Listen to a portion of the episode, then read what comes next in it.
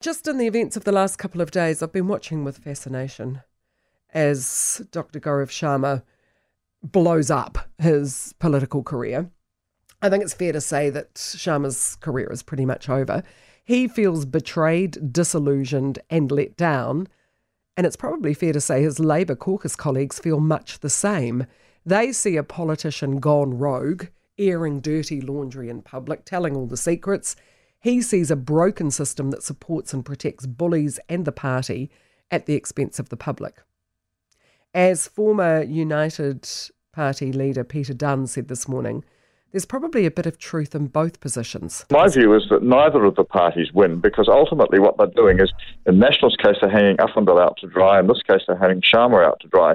The problem is actually within the parties themselves yeah. in how they select candidates, who they recruit as candidates, and what pastoral care they provide from, for them from the time they're selected. And that issue is not being addressed by either. You can see why the worm of common sense saw Peter Dunne put into Parliament because, as he says, both the Uffindell and Sharma affairs show that there's fault on both sides when it comes to the selection and preparation of new MPs into Parliament.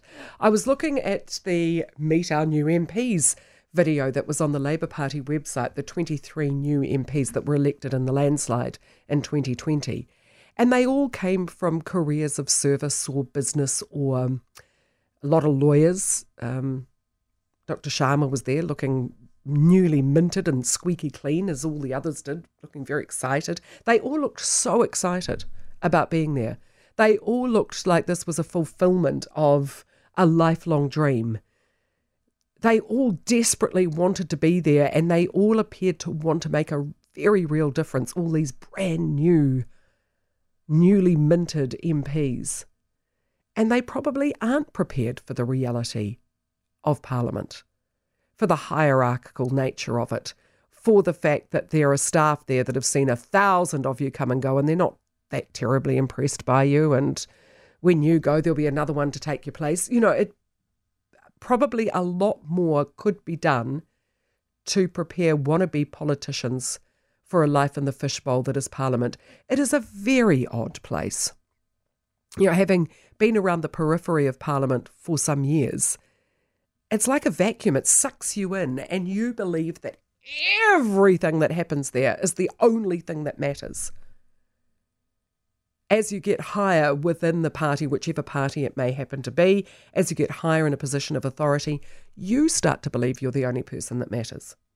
Your ideas, your visions, you and you know when you're joined with a party, it's your vision that is the only one that matters. And anyone who's a naysayer, you're either for you or you're against you. And there's no room for compromise. So it is a very, very odd place to be. It's probably the most cutthroat reality show around. And it's televised. So I'd say it's way more cutthroat than Celebrity Treasure Island, way more cutthroat than, you know, Dancing with the Stars, but equally every bit as weird. Now, Labour met in secret because they were worried that Sharma would go squealing to the press. They wanted to have a big old hui where they could air their grievances and let rip about the Machiavellian toad in their midst. Sharma says by doing that, it proves his point that any dissenting MPs are basically gaslit. It does just go to show once again how ludicrous Ardern's claims were that Labour was to be the most honest, open, and transparent government in history. Such a tui billboard. Labour's suspended Sharma and has given him a chance to come back to the faithful, but seriously, given the depth of ill will and bad feeling, it seems extremely unlikely that that will happen. So you have a festering sore sitting on the backside of the back benches, and you would have to be wary that the poison does not infect others, particularly on the back benches. As Labour drops in the approval ratings, the 23 new Labour MPs should be dusting off their CVs because they are, there are not going to be, some of them will not be back. There will not be the same sea of red come election day 2023. On balance, National, I think, has handled their scandal better than Labour has handled theirs. You do really have to wonder about the culture of the place. There have been attempts to work out what needs to be fixed in Parliament, but when you have the biggest bully boy of all being rewarded with a sinecure in Dublin, And when loyalty above all, above ability, above efficiency, above common decency, is what matters the most within the Labour Party, you realise that it's going to take a seismic shift in attitude to bring about any change at all.